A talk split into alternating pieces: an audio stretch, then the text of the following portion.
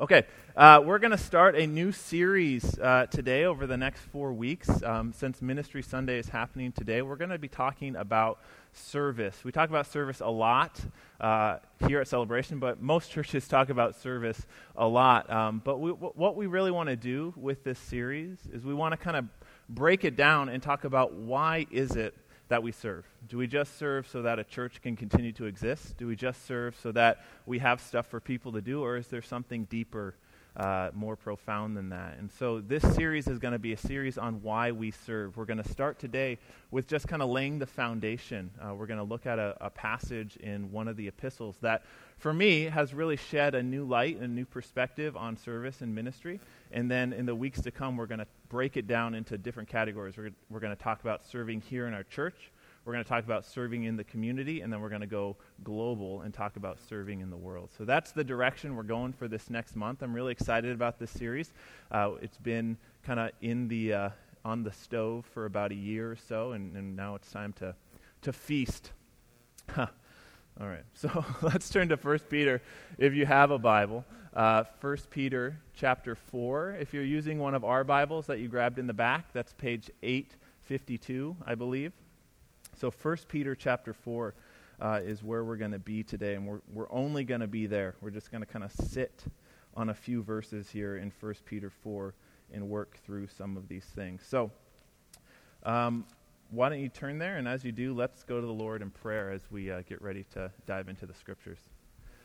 God, as we open your word this morning, um, we do so uh, with a full understanding and expectation that these are uh, truths and that can impact and change our lives and impact and change our world. And so, as we read your scriptures, uh, help us to have the eyes to see and the ears to hear uh, exactly what you have for us this morning. Help us to be faithful uh, to your word and faithful to your calling uh, to be people uh, who are who are desiring to hear from you and get involved with what you're doing in this world. And so we ask a blessing as we spend some time in your scriptures this morning. And all God's people said, Amen. Okay, so First Peter chapter 4. But before we get into it, let's do just a little bit of background about um, this book, about First Peter. Uh, Peter is a letter that was written in the first century, so sometime around uh, probably early to the mid 60s AD, so about 2,000 years, a little less than 2,000 years ago. It was a letter written by a guy named Peter. Uh, who, if you're familiar at all with the Gospels, you probably remember Peter. Peter was one of Jesus' disciples. He was uh, the guy who was always up for anything, but then often uh, would get himself into trouble. Peter was the guy who denied that he was a disciple of Jesus when Jesus was about to be crucified. He separated himself from that. Uh, but then Peter became one of two major leaders in the early Christian movement. So the early Christian church started to spring up about 30 years or so, a little less than 30 years before this letter was written. And Peter was one of the first leaders. Peter and Paul were really the first two leaders of the early Christian movement. He was like one of the original pastors or the original leaders of the church. And so uh, Peter has a rich history in the Christian faith. Uh, and in about 60 AD or so, 62, 63, he writes this, letters, uh, this letter uh, to Christians who are living all over the Mediterranean world. At this point, the Christian faith was pretty much based in the Mediterranean area, especially the eastern Mediterranean. Uh, and Peter writes this letter to these Christians who are all over the place uh, with the hope of encouraging them. So during this time, in the 60s or so AD, uh, the Christians were beginning to be persecuted. Now, when we talk about Christian persecution, the early Christian persecution of the early church, what's the image that comes to your mind? I'm imagining like a coliseum, right? And a Christian being thrown in, and the lions are coming up, and the gladiators are coming out, and Christians are being killed and murdered and burned all over the place. That did happen, and that's a horrible thing, but that was a little bit away from what we're talking about here. That was about a hundred or so years later that this per- Christian persecution really started to get uh, deadly and dangerous. At this point, when Peter is writing this letter, uh, persecution essentially involved Christians being pushed to the fringe of society. Now, in the culture of the first century, it was very important that somebody who lived in a city uh, was committed to the ideals of the city and committed to doing the things that the rest of the community was doing. So each city had a certain set of gods that they would worship in order to provide for that city. Uh, the city of Ephesus famously worshiped uh, Artemis, who was one of the major gods of the Greek world. And so, if I lived in Ephesus and I said, you know what, I don't want to worship Artemis, I don't think she is real, uh, that would put me uh, at a distance from the rest of the culture because I would be seen as someone who didn't care about the welfare or the community. And so, anybody who didn't worship these gods began to be pushed outside of the community. This involved them being pushed out economically. Uh, this involved them being pushed out socially. Suddenly, the invitations to go hang out uh, at your friend's house stopped coming because you weren't part of the community. This is what was happening to Christians. They began to be pushed away from what everybody else was doing in the culture because of the things that they were preaching, because of the things that they were not involving themselves in, and because of the ideals that they held. Uh, there was this feeling that the Christians uh, were looking down upon and judging the rest of the culture because of the ways that they were living their lives and the things that they were doing. And so, as the culture began to feel judged by Christians, they began to push Christians to the fringes of society. Now, some of these Christians would be thrown in prison, but mostly it was this so, sort of social stigma. Nobody wanted to be known as a Christian because those were those weirdos who didn't do the things that all of the community wanted to do. Now, I know this is really hard for us to imagine uh, what this is like. That's a joke. Um, but this is exactly what the world of first century Christianity was, was for these people. And so Peter writes this letter uh, to these Christians with the hope of encouraging them, a hope of saying, Look, guys, stick it out. Keep your chin up. Um, there's something better coming. I know this is hard right now. I know that you're feeling uh, ostracized right now. I know that you're feeling like you're not part of the community right now. But keep your chin up. You'll get through this. And so he writes this letter of encouragement to talk about them suffering. So that's a little bit of background. Now let's jump in. We're going to be in verse 7 uh, of chapter 4. I encourage you to read all of 1 Peter, and you will if you're in Readers United. Um, cha-ching, right? Uh, but we're just going to jump in right now, like four or five verses here in, in 1 Peter 4. I'm just going to read it through, starting in verse 7. The end of all things is near. Therefore, be alert and of sober mind so that you may pray. Above all, love each other deeply because love covers over a multitude of sins. Offer hospitality to one another without grumbling. Each of you should use whatever gift you have received to serve others as faithful stewards of God's grace in its various forms. If anyone speaks, they should do so as one who speaks the very words of God. If anyone serves, they should do so with the strength God provides, so that in all things God may be praised through Jesus Christ. To him be the glory and the power forever and ever. Amen. So, Peter, uh, in this uh, a little bit of a hyperbole here, maybe not hyperbole, uh, but this very powerful statement says, The end of all things is near, right? Uh, a little bit of a huge statement, or a, a bit here. Uh, Peter's claim is that things are about to happen in which uh, the world as you know it is going to end. The first century Christians lived uh, with a very sharp understanding uh, that God was going to break in and change all of history during their lives. And this is still something that we today, as Christians, long for and hope for and are certain of. Uh, that at some point, God is going to break into history and things are going to change. And so Peter makes this statement the end of all things is near. Uh, you know, put on your tinfoil hats and uh, get in your shelter with your five gallon drums of corn or something like that. Uh, but that's exactly the point, that he doesn't say that, right? Peter says, the end of all things is near. And then he goes on to tell these Christians how to respond to this really shocking news that everything is going to end and the end of the world is coming. And what is his instruction to them? Love one another, be hospitable to one another, serve one another, uh, speak powerfully to one another. As Peter looks and understands that something really big is about to happen, the end of the world, Christ is going to return, uh, the signs are everywhere, the blood moons are coming, right? Things are about to happen. His response to them is serve, love, be a part of your community in a really profound way, which I think is a really interesting response. Uh, one that I don't know if I've seen very many Facebook posts that, that say, uh, the signs are all coming. Let's love one another, right? They're usually a little bit different than that. But this is exactly what Peter is saying. Now, I want to get into verse 10 because this is where we're really going to kind of sit here. Uh, he says a really important thing. He says in verse 10 Each of you should use whatever gift you have received to serve others as faithful stewards of God's grace in its various forms. So before we dive into that verse, there's two words that are really important that we understand uh, what's going on here in the Greek language. So the first word uh, is the word charisma, uh, which you thought that was the thing that Johnny Depp had, right? Uh, charisma is. no Johnny Depp fans in here? Come on. He's a legendary actor. Uh, charisma uh, is a Greek word, and this is the word that in your Bible is translated as gift. but there's an important nuance here uh, when we see this word charisma, we're not just talking like a present, something that you wrap up and give to somebody, but the word charisma has this very specific co- connotations of a gift from the divine. Okay?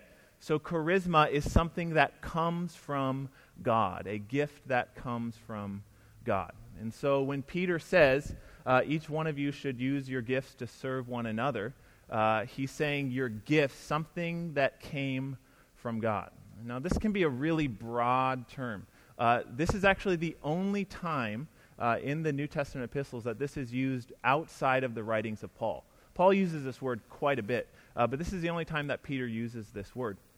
If you read through Paul's epistles, Paul's letters that he wrote to the early Christians, he talks about gifts too. In fact, he'll often list these different gifts and so some will say uh, that when this word charisma is used, there's only a very specific boundary of things that it includes. But I want to suggest uh, that what Peter's talking about here is something a little bit broader than that. And so when Peter says the word charisma, I think maybe we could define it as this passions, skills, and talents that originate in God. That's the most important part, something that comes from God and are used to help and serve others.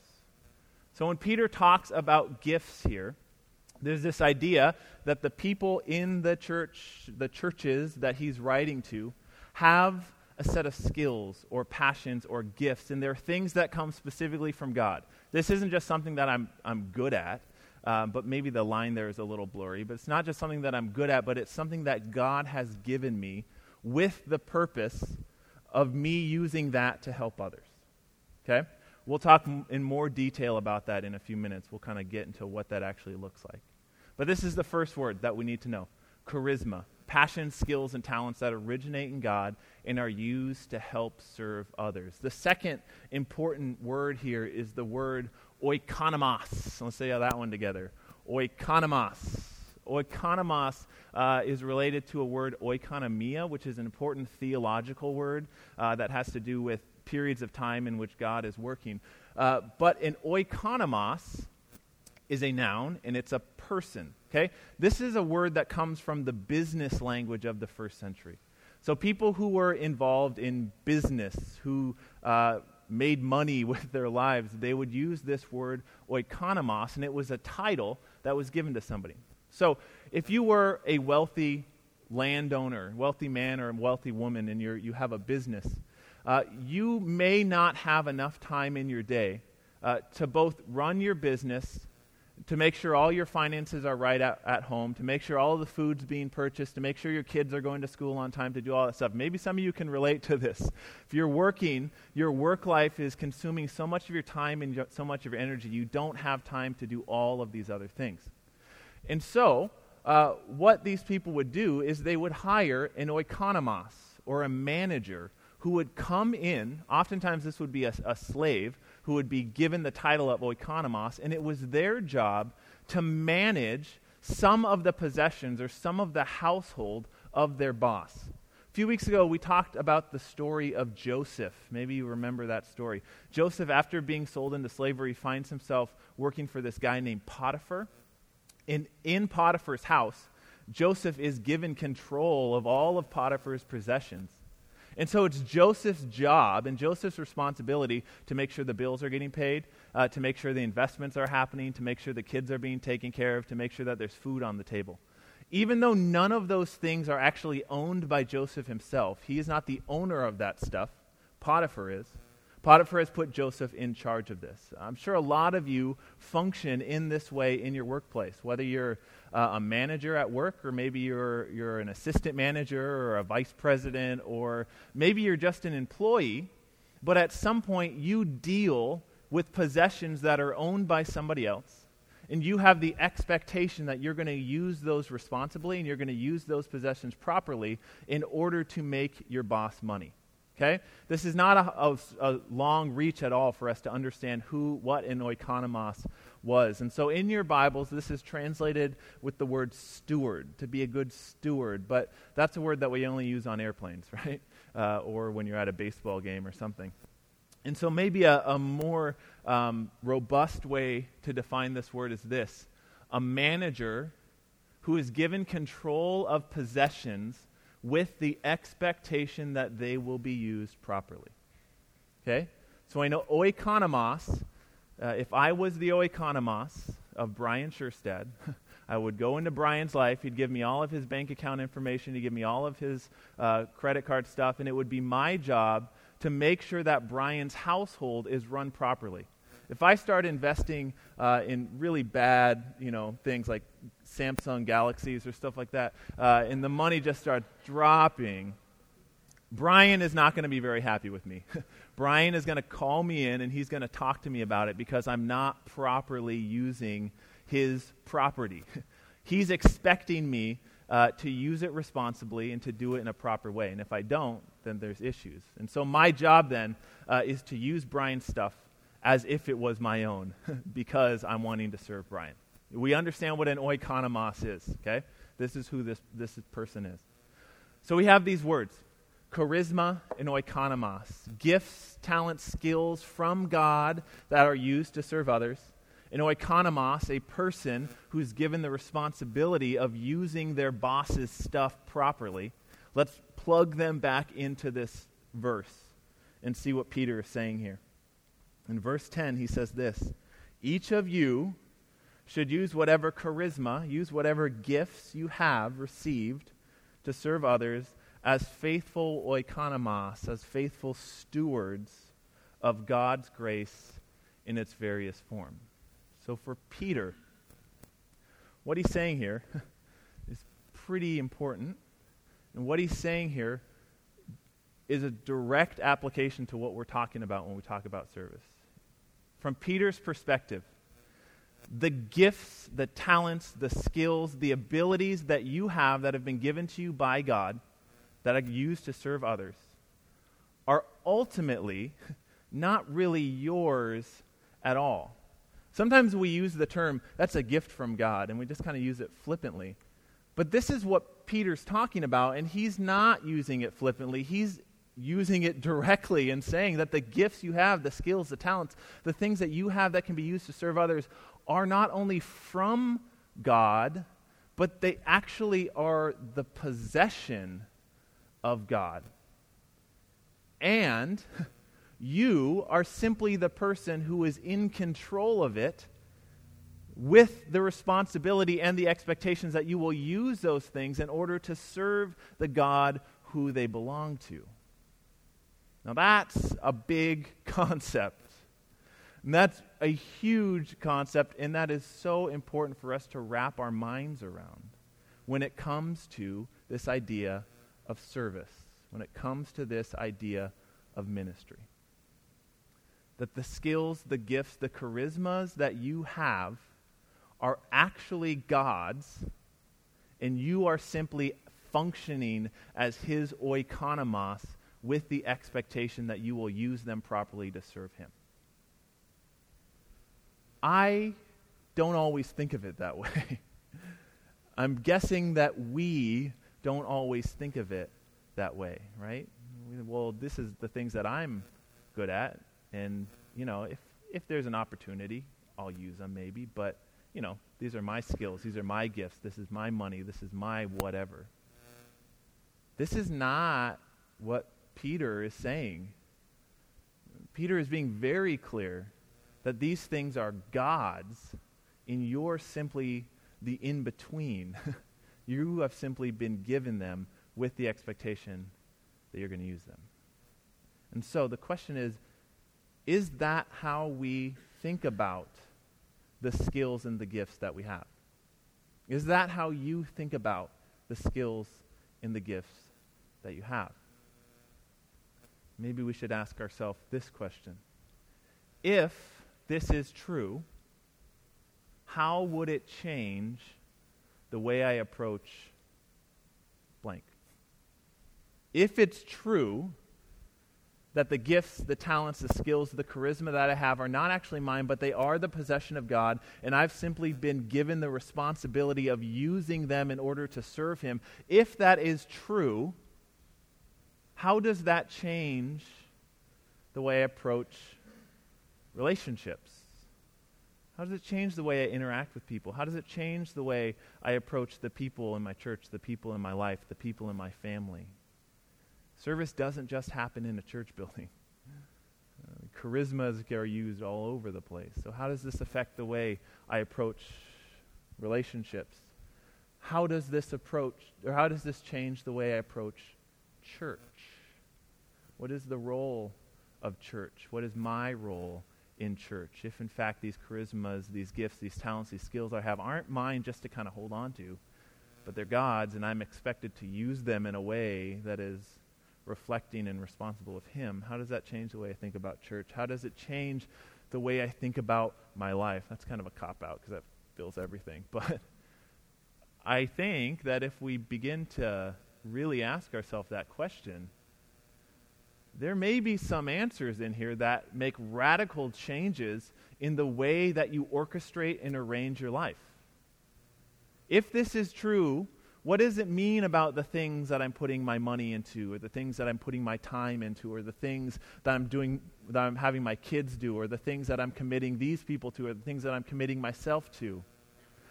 If this is true, how does this affect my schedule? How does this affect what I'm doing on a daily, weekly, monthly, yearly basis? If this is true, how would it change the way I approach? And the answer, the, the blank there, is endless. So that's the question we need to ask ourselves.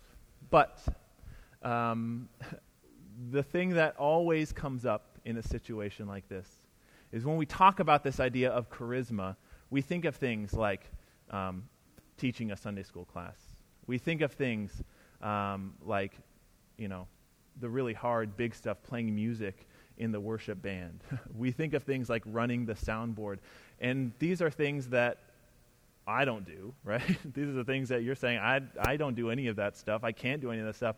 I'm not skilled or really have any desire to do any of that stuff. Those are not my charismas. That's not the skills, talents, abilities that I have been given in order to serve others. This is why I love uh, the breadth of Peter's list here. He starts with this hospitality. hospitality in the first century meant when somebody was traveling, a missionary or Paul or just somebody from another church was traveling through the Mediterranean world and they came to your town, hospitality meant you saying, "Hey, why don't you come and you can you can sleep here? I'll give you a meal." That was hospitality, and that is what Peter says is a charisma that is used in order to serve God. That is really, really, really simple there's no public speaking involved. You don't even have to have a degree to be hospitable. Hospitality is like, you know, that's there. And I know that there are people in this room that love that. Maybe you don't love that, but you know you're good at it. like, why am I so good at hospitality? I hate having people in my house. so he starts with hospitality, and then he gets all the way uh, to the word speaking, which is actually probably better translated as public proclamation. This would be like um, teaching a sermon or teaching a Sunday school class or um, going out on a street corner and yelling at people. That's always very effective. Um, but the point is, he starts with love and hospitality, and then he makes his way all the way to public proclamation. Why is he doing that? Is he saying that those are the only two or three things that are involved here? No. I think Peter is going out of his way to make sure that his audience, his readers, the people who are hearing these scriptures being taught, like us, uh, understand that when we talk about the charismas and serving others, there's a really, really, really wide range of things here. It goes all the way from the basic, simple of just welcoming somebody into your home, all the way uh, to the big, the ones that we see people standing up on stage to do. And guess what? There is no priority here. One of them is not better than the other. One of them is not holier than the other. Doing one of them doesn't mean you're more faithful than the other. Peter recognizes that each person who is hearing this has been given a different set or a different speciality of charismas.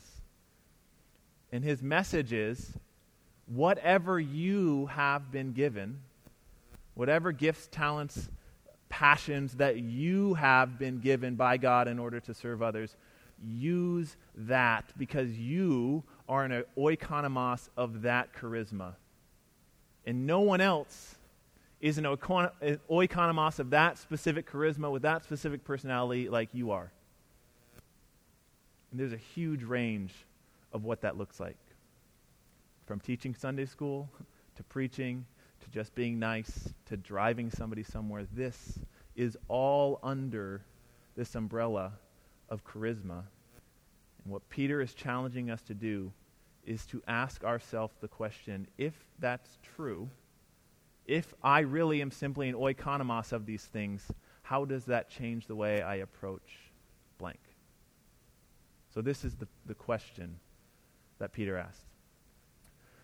In a few minutes here, uh, we're going to spend some time in our ministry fair. And in that ministry fair, you're going to go through tables and you're going to see all of these different ways in which you can take these charismas that you are just a steward of and use them in order to serve God. And it's going to go all the way from being on a missionary committee where you get together once a month and you talk about how ministry is being done around the world and think about ways that we as a church can be involved. You're going to go from there. You're going to go to music ministry where you get on stage and you play an instrument or you sing. You're going to go from there to talking about teaching little kids in Sunday school and preaching the gospel to them and just being a nice person to these little kids, letting them know that, yes, church is a safe and a fun place to be. You're going to go all the way from there to bringing uh, a sheet of cookies on Sunday morning and helping set up the coffee on Sunday morning. None of these things are outside of what Peter is talking about. None of these things are bigger, smaller, more important, less important than the others. They're all under this umbrella of charisma in which we are the oikonomos of. You are someone who is responsible for the things that God has given you. Uh, we're going to sing a song here in a second, but before we do, I just want to tell you a story. I want to end this with a story um, about a woman that I know many of you know. I think uh, Judy Wicks is even related to this woman, Marge Schutz. Um, we just had Marge's funeral a couple weeks ago. Um, this is a picture I'm hoping from the 70s, um, based on the clothing. Marge, uh, when when right before I was born, my parents moved back to Seattle after spending some time in Minneapolis. Uh, and Vern and Marge were the pastor of uh, the church that my dad began working at. So, growing up for the first 10 years of my life, uh, these were my pastor and pastor's wife, Vern and Marge Schutz. Uh, Vern then came back here, and so some of you who maybe had been involved in the Berean Bible Church here, I'm sure know Vern and Marge. Um, but at Marge's funeral a couple weeks ago, um, they they told this this beautiful story. Uh, I think it was Karen's mom who told this story. Um, Marge was getting towards the end of her life. She was in her late 80s. Um, she'd spent her whole life um, serving in being a part of children's ministries. Like that was her thing. She realized that her charismata was not necessarily, you know, teaching a women's Bible study, but her charismata was being with kids and, and ministering to children. So she'd done that her whole life. But as she was getting older, uh, she was aware that her body was starting to slow down and she wasn't able to do all of the things that she used to do. And so she had kind of had to take a little bit of a step back. But for Marge, she still understood that just because she was in her late 80s, 90s, that didn't mean uh, that her charismatas Her charismas were gone. And so she and her friend talked and they said, hey, let's do something. Let's get involved working with some little kids. And we can't do everything. We can't lift them up anymore. We can't carry them around. We can't chase them around the room, but we can read to them. We can minister to them in that way. And so this lady, she definitely earned a, uh, a, a pass, right? If she would have said, you know what, I'm done, I'm stepping back, nobody would have said anything to her. Yet she understood what Peter is saying here. She was an oikonomos of a charisma. She was simply a steward of something God gave her, and it was her responsibility to make sure that it was being used. And so she just spent later years of her life just reading with kids. And then uh, the story went on to talk about how one of the last times Marge's friend was able to be with her before she passed away, uh, they went out to lunch, and they were sitting there having lunch together and just talking. And pretty soon they noticed uh, in a booth not too far away, there was a woman who was probably, you know, 15, 20 years younger than them, um, but she was obviously distraught. There was something going on. She was sad. She was, she was in a in a dark place, and so they just sat with one another, seeing this woman. And at some point, Marge says, "Come on." so they got up and they went over and they sat with her. And as they were talking, it turns out that she had just lost her husband, and she was now trying to adjust to this new reality. And they were able to talk to her and tell her, you know what? We've been there. we know what that's like. We've been through this experience. And that beautiful power of somebody saying, Me too. I've been there. I'm still going through that, but it gets better. I'm getting to the other side. Was so powerful for that woman. And they were just sitting at lunch. This was like weeks before she died. Yet, this charisma that she had of knowing that I can just go talk to this person and I can be a comfort to this person. Uh, she understood that she was no oikonomos of that. She could have just keep, kept eating her lunch, but she did. She didn't. She went over. She ministered. And she, at that point, was responsibly using what God had given her. She was not on a stage. She didn't even sign up for that. she just did it because that was what God had gifted her with. And she understood that I got to use this. I have to use this. And so uh, the band can come on up and we're gonna, they're going to sing a servant song. But as they do, this is the question that we sit with. This is a question that I hope makes you uncomfortable. That's part of my job is to make you a little bit uncomfortable. Um, it makes me uncomfortable sometimes when I think about this. If this is true, if in fact I'm simply an oikonomos of a charisma, how does this change the way that I live. If you are, in fact, just an oikonomos of your charisma, how does it change the way that you live? We're going to sing, uh, and then we'll, we'll close in prayer. So, the point of what we did today uh, isn't to guilt you or isn't to make you uh, feel like I'm strong arming you into signing on those sheets back there, though I will be watching. No, I'm just kidding.